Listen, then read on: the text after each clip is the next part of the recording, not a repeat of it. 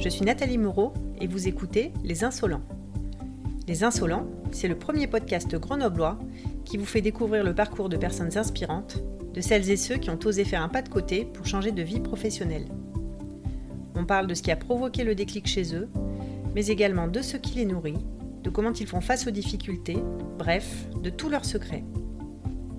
Coach certifié chez Geode Coaching, j'accompagne de nombreuses personnes dans cette situation et j'observe des similitudes dans les mécanismes du changement. Le but de ce podcast est de vous aider à prendre conscience de vos possibilités pour vous permettre à vous aussi de trouver la place qui vous correspond. Vous pourrez aussi découvrir des acteurs de la région grenobloise, tous plus passionnants les uns que les autres.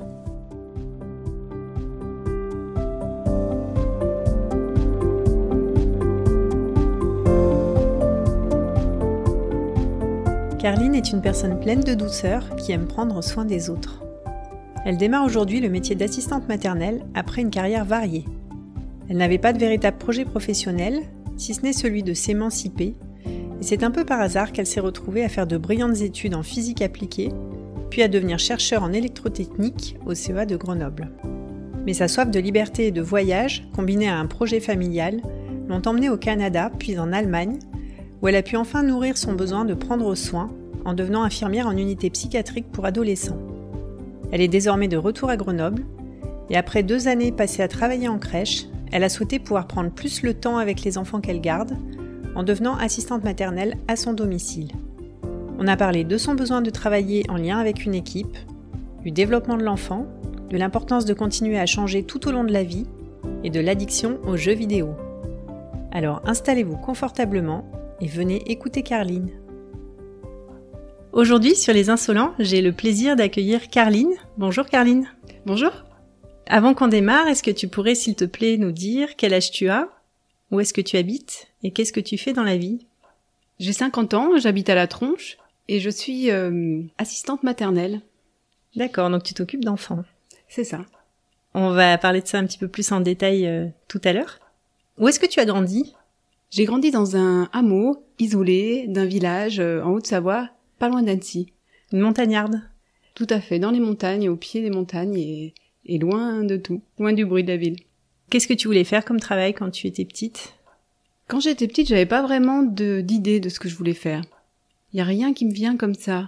Ce que je sais, c'est que j'ai été quand même baignée dans euh, dans l'agriculture avec mes grands-parents. J'aimais bien travailler avec ma grand-mère. J'étais contente d'être à l'école et j'adorais apprendre. Et pour le reste, euh, j'avais pas de projection euh, sur des métiers. Et ils faisaient quoi tes grands-parents comme métier? Donc ils étaient maraîchers à la fin de leur vie. Ils ont eu des bêtes avant, euh, des vaches.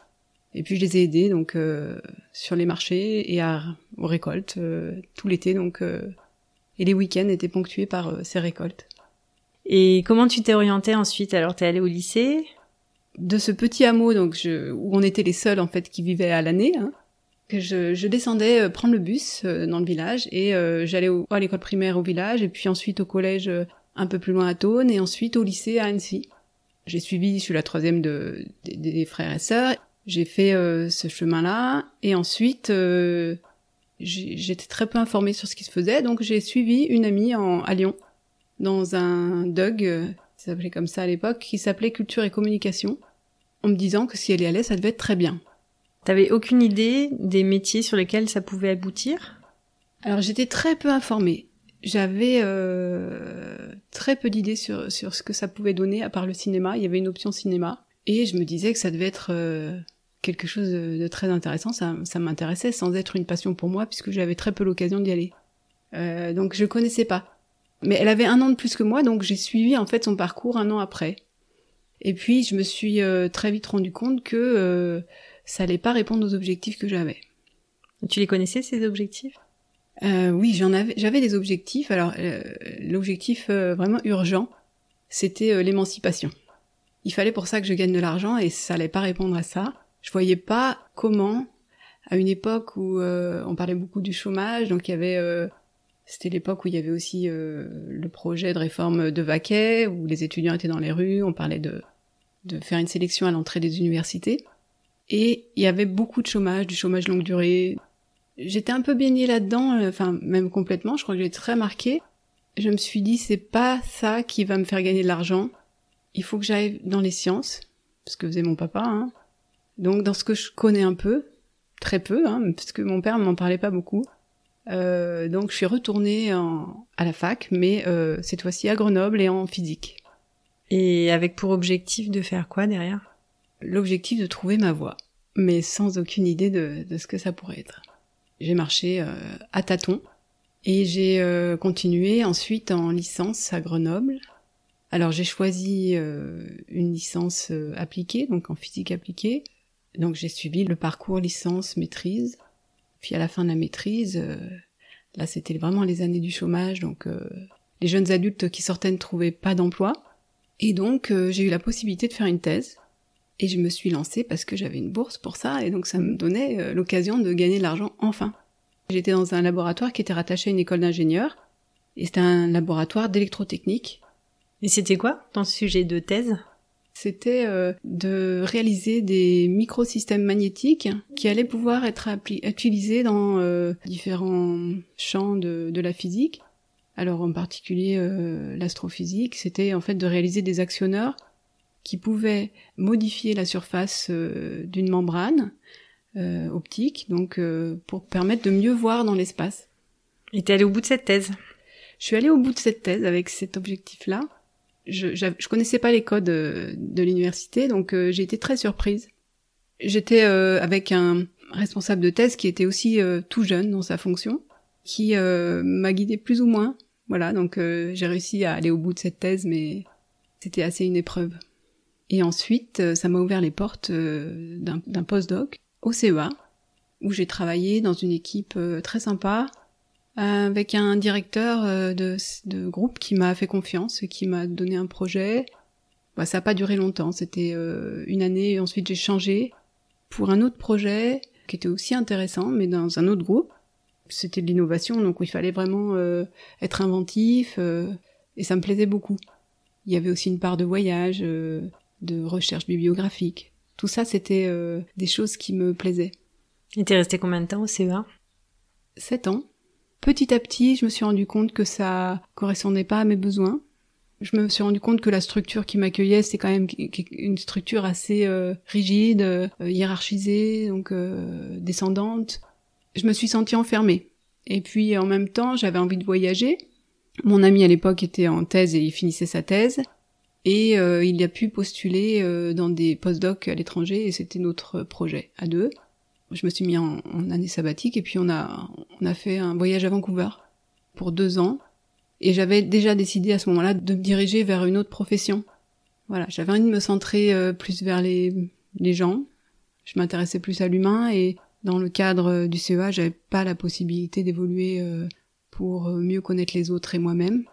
Donc j'avais euh, ce manque, cette envie de voyager, et puis aussi cette réalité qui fait que euh, c'est très difficile quand on est deux chercheurs de se retrouver dans la même ville, de trouver un poste fixe euh, dans la même ville. Et puis aussi cette euh, sensation de d'emprisonnement un peu dans une dans un statut et dans un dans un dans une structure. Donc ton compagnon était chercheur également? Voilà, donc mon compagnon qui est allemand, il était chercheur. Il était il n'avait pas fini sa thèse. en Allemagne, les thèses peuvent prendre cinq ans, et c'était son cas. Il est plus jeune que moi aussi, donc je l'ai accompagné sur la fin de sa thèse. Et puis, euh, quand l'occasion s'est présentée, on a fait un choix euh, géographique et on est allé à Vancouver, au Canada. Et on a réalisé ce rêve qu'on avait en commun d'aller voir euh, à l'étranger. Et alors pendant cette année, qu'est-ce que tu as fait professionnellement? Tu, tu as décidé de te réorienter, de t'as commencé à mettre en place des choses ou tu as utilisé cette année pour construire ton projet? Alors tout à fait. En fait, j'avais fait un bilan de compétences avant de partir où je m'étais rendu compte qu'il n'y avait pas d'autre solution que de recommencer euh, finalement à zéro sur euh, euh, une profession dans le médical, c'est ce qui m'intéressait. J'étais encore pas décidée si je voulais aller vers un métier de sage-femme ou vers le métier d'infirmier. Donc du coup, je m'étais donné ce temps pour réfléchir et puis quand je suis arrivée à Vancouver, j'ai exploré les, les possibilités et je me suis rendu compte que bon, d'abord, je n'avais pas de visa de travail, mais pour étudier, il me fallait beaucoup d'argent. Et avec l'arrivée d'un petit garçon, donc à Vancouver, j'ai pas pu avoir les moyens financiers pour la garde et pour le travail. Les études en tout cas. Par contre, comme ça n'a duré qu'un an et sept mois, au retour, je me suis attelée à ça, à devenir infirmière. Donc tu es retournée sur les bancs de la fac alors au départ, euh, j'étais un peu euh, en milieu d'année pour euh, faire le concours d'infirmière, donc je suis allée sur les bancs de la fac, je suis allée en biologie, en me disant que ça allait me préparer. Et puis dès que j'ai pu faire le concours, j'ai été en école à Grenoble sur trois ans et demi. Qu'est-ce qui fait que tu as choisi plutôt le métier d'infirmière par rapport au métier de sage-femme? La polyvalence, je pense aussi qu'il fallait, euh, c'est d'autres, euh, c'est d'autres défis que d'être sage-femme. Il faut passer aussi le concours euh, de médecine. C'était moins dur effectivement d'être infirmier. Je pense que la polyvalence, je savais qu'on allait peut-être repartir à l'étranger, donc il fallait aussi un métier qui puisse se faire partout. Or, les équivalences ne se donnent pas comme ça. C'est très très compliqué. Hors Europe déjà, c'était très compliqué. Et en Europe, c'était pas simple non plus, donc euh, je suis allée vers un métier où mes horaires aussi allaient pouvoir être plus, disons, plus simples pour euh, la vie de famille. Le métier d'infirmière, tu peux arriver à avoir un rythme euh, de travail avec moins de garde parfois que le métier de sage-femme? Il y a plus de possibilités, c'est vraiment extrêmement vaste, puisque en fait on va toucher à la psychiatrie, à la pédiatrie, à différents services de jour. Ça offre plus de connaissances de l'humain. Ça m'intéressait aussi de travailler avec euh, des milieux variés, que ce soit en âge, en, milieu social. Euh. Donc j'avais ce manque en fait hein, de rencontrer des gens et de c'est un support en fait pour euh, parler aux gens. C'est vraiment le soin, c'est vraiment extraordinaire pour ça. Pour moi qui suis très introvertie, c'est parfait. Et donc au sortir de ces études, où est-ce que tu as commencé à travailler? À la fin de ces études d'infirmière, mon mari, qui était en CDD, donc avait fini son CDD, et euh, on est parti à Hambourg, au nord de l'Allemagne.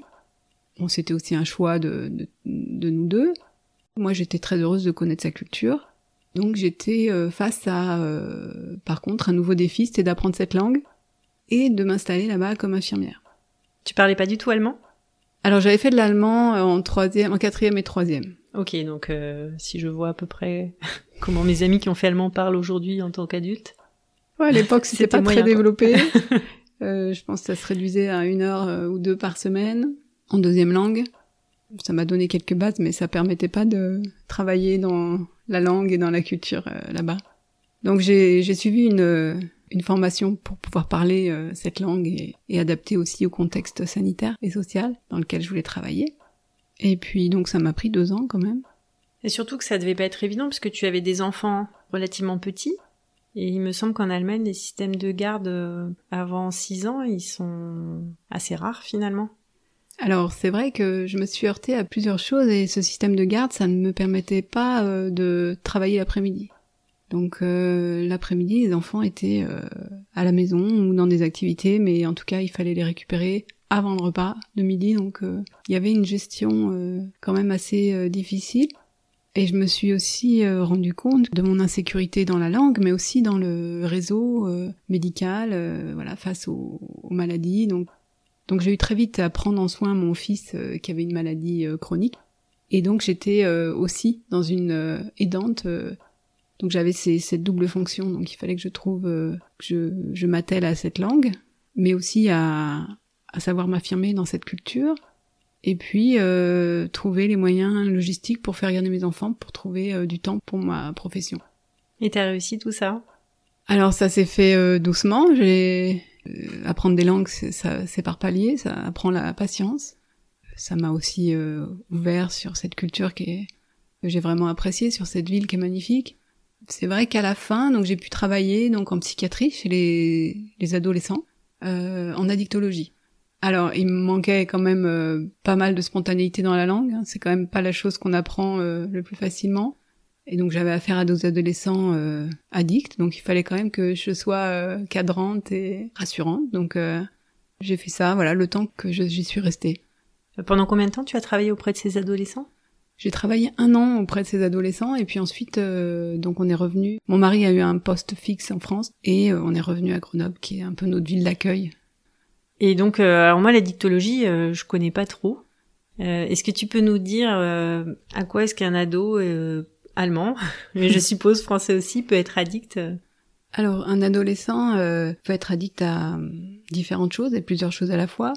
Et dans le service où je travaillais, c'était des, des enfants ou adolescents jusqu'à 18 voire 21 ans hein, qui étaient addicts aux jeux vidéo, aux écrans, au cannabis et souvent l'association des deux, aux jeux, ça pouvait être euh, des jeux d'argent ou à des drogues euh, plus dures. Mais c'était plus rare dans le service où j'étais, donc c'était des personnes qui étaient volontaires pour être dans un service fermé au départ, où euh, ils allaient retrouver un rythme physiologique et puis un accompagnement pour les aider à s'en sortir sur leur volonté, à partir de leur volonté. Et pourquoi les adolescents Pourquoi la psychiatrie? Tu te souviens? Qu'est-ce qui avait orienté ton choix? C'était euh, des expériences personnelles déjà, et puis aussi, euh, oui, des expériences de stage pendant mes études d'infirmière. J'avais été en service psychiatrie chez les adolescents, et c'était vraiment euh, des équipes qui m'ont beaucoup apporté puisqu'elles étaient pluridisciplinaires, dans un sens où la collaboration était essentielle entre la psychologue, les infirmiers, les médecins, psychiatres, et puis également euh, tous les autres corps de métiers médicaux, euh, comme par exemple la soin par le travail. Tous ces métiers qui permettaient de rencontrer des gens aussi autour de la table et d'avoir des éclairages euh, importants pour que l'enfant soit accompagné. Et donc après vous revenez en France, donc à Grenoble, et qu'est-ce que tu fais ensuite? Comme à chaque déménagement, une grande période où on retrouve ses marques et à ce moment-là, donc je me suis rappelé euh, de mes passages à Grenoble. J'avais mes enfants et j'avais envie de. Je me rappelais de ces petites graines qui avaient été semées, qui étaient euh, dans le domaine de la pédagogie. Mes enfants avaient été dans une crèche parentale. Et euh, donc nous, en tant que parents, on était très impliqués. Il y avait des participations, des permanences. Et puis on était au bureau, donc on, on était aussi gestionnaire de cette crèche. Donc j'ai retrouvé en fait des amis euh, de cette crèche, anciens professionnels ou professionnels. Il était possible de, de, de faire ce travail d'infirmière en crèche. Et là, je me suis dit, euh, ben super, c'est vraiment une structure euh, que j'adore, une équipe que je connais, avec qui je vais être bien. je vais pouvoir travailler comme j'aime, avec donc comme en psychiatrie, avec tout l'entourage familial et puis l'équipe variée. Je savais qu'il y avait cette ouverture vers euh, la coparentalité, par exemple. Mhm. Et puis ce dynamisme. Euh, je savais qu'il n'y aurait pas de, de routine. Et donc j'ai trouvé cette équipe et j'ai travaillé un an là-bas, en CDD. Quand le CDD s'est terminé, bon, il n'y avait pas de poste dans cette euh, crèche. Mais donc j'ai continué dans une autre crèche. J'ai fait un an, j'ai recontinué un an dans une autre crèche parentale, à Fontaine, avec une autre équipe, un autre système, une autre association. J'ai passé une bonne année mais je jonglais quand même avec les, les enfants et je me suis décidée pour devenir assistante maternelle. C'était il y a combien de temps ça? Alors c'était en janvier de, cette année. 2021. Voilà. Comment on s'y prend pour devenir assistante maternelle? Donc c'était suite aussi à un, à un, bilan de compétences. Donc là c'était le deuxième. Ouais. Et c'est fou comme on change. c'est fou comme on change, comme euh, on change vite, comme on a d'autres besoins. Moi, je trouve ça plutôt rassurant. Ouais, de se dire qu'on continue à évoluer toute la vie. Et donc, les objectifs sont plus du tout les mêmes qu'au départ. Euh, les capacités sont différentes, euh, les compétences aussi. En plus, en moins. En tout cas, c'est vraiment très rassurant pour moi aussi de savoir que je peux être accompagnée et de réouvrir le champ des possibles aussi. Ça, c'était vraiment important. Et puis d'avoir euh, ce soutien de Pôle Emploi j'ai pesé un peu tous les contraintes euh, et les avantages d'une nouvelle profession. Donc c'est c'est sûr que c'est un choix plus mûri. Hein. Et puis j'avais euh, l'occasion de le faire, habitant dans un endroit plutôt sympa avec un grand espace. Donc j'ai pris le temps euh, d'aménager, de faire mon dossier, de mettre aux normes de sécurité, l'intérieur, l'extérieur. Ensuite, j'ai eu une petite formation pour avoir l'agrément une visite à domicile pour euh, s'assurer que tout allait bien. Et puis voilà, je me lance. Donc en septembre, euh, je devrais avoir des enfants. Qu'est-ce qui a motivé ce choix alors de te diriger vers les tout petits? Alors il y aura des tout petits et des un peu plus grands.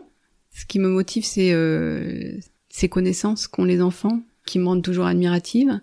Le partage de, de ces connaissances. Moi, j'ai l'impression de pouvoir leur apporter et réciproquement cette énergie aussi qu'ils ont ce regard sur le monde. L'avantage d'être assistante maternelle, c'est quand même de pouvoir euh, avoir du temps pour ça. Quand on est en crèche, on a, on a un collectif, donc il y a des d'une énergie aussi qui sort de ce collectif qui est vraiment intéressante à, à utiliser. Et là, c'est vrai que ça me permet de, de me pencher plus près de, des enfants et de leurs besoins, tout en, en ayant un petit collectif. Ce qui va peut-être me manquer, c'est le travail en équipe. Mais euh, là aussi, je pense qu'en fait, en créant un réseau d'assistantes maternelles, on a, on a facilement euh, assez de rencontres euh, pour évoluer dans, dans ce métier. C'est vrai qu'aujourd'hui, il y a des structures, les RAM, etc., qui permettent aux assistantes maternelles de se regrouper, de partager, d'avoir des, des, temps collectifs, y compris pour les enfants d'ailleurs. Voilà, il y a les RAM. il y a plein de façons de pouvoir se retrouver aussi une fois qu'on connaît d'autres assistantes maternelles, de faire des sorties, Maintenant, il y a des structures aussi de jeux qui existent, euh, des ateliers. Moi, je suis, intéressée par l'agriculture et par la permaculture, donc je pense qu'il y aura un atelier euh, jardinage, euh, voilà, puis la création. Donc après, c'est vrai que pour moi, c'est important de s'ouvrir au quartier, aux autres enfants, aux autres adultes.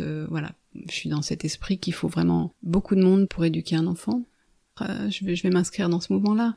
Il y a les RAM, il y a aussi euh, la possibilité de créer des associations, euh, des MAM, des maisons d'assistantes maternelles, donc euh, il y a des possibilités, mais on verra tout doucement.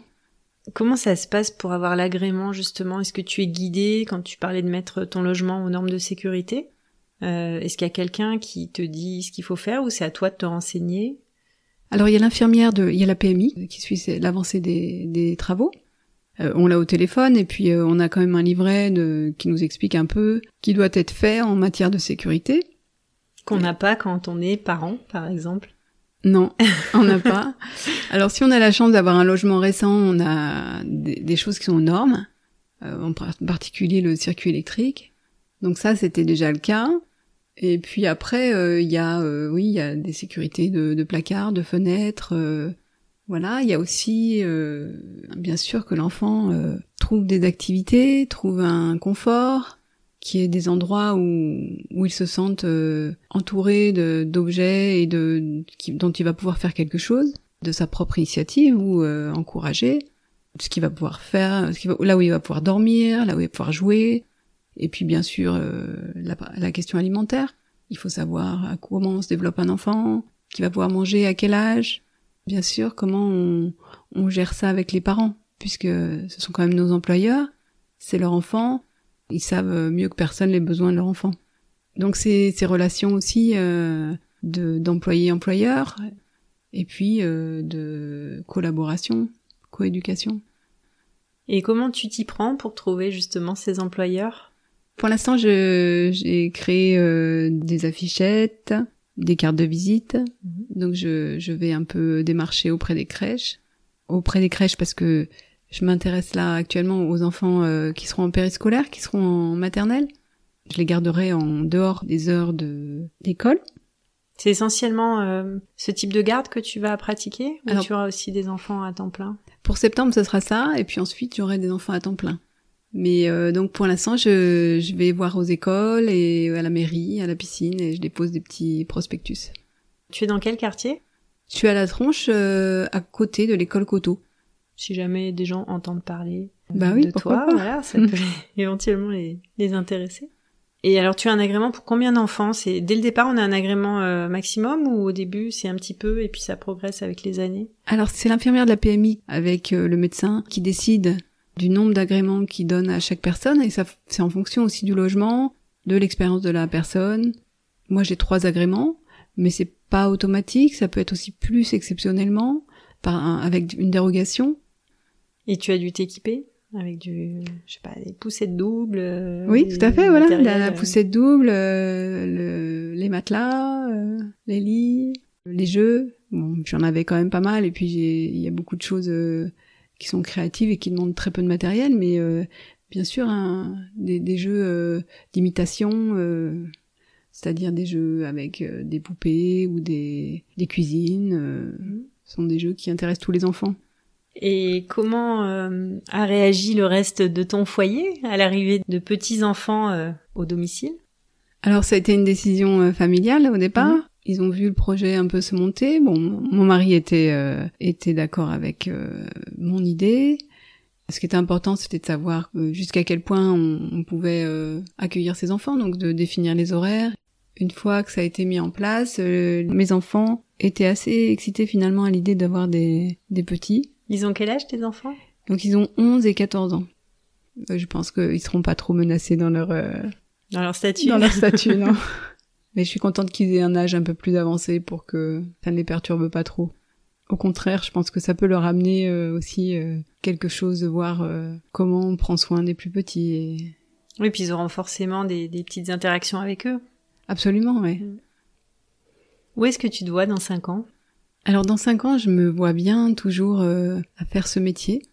Et j'espère que j'aurai créé ce réseau dont on parlait avec euh, des possibilités de sortir de chez soi, d'emmener les enfants, de savoir suivre aussi ce qu'ils ont envie. J'espère que je, je, serai bien ancrée dans ce métier-là et que peut-être euh, j'aurai envie de collaborer euh, plus encore avec d'autres assistantes maternelles ou d'autres structures.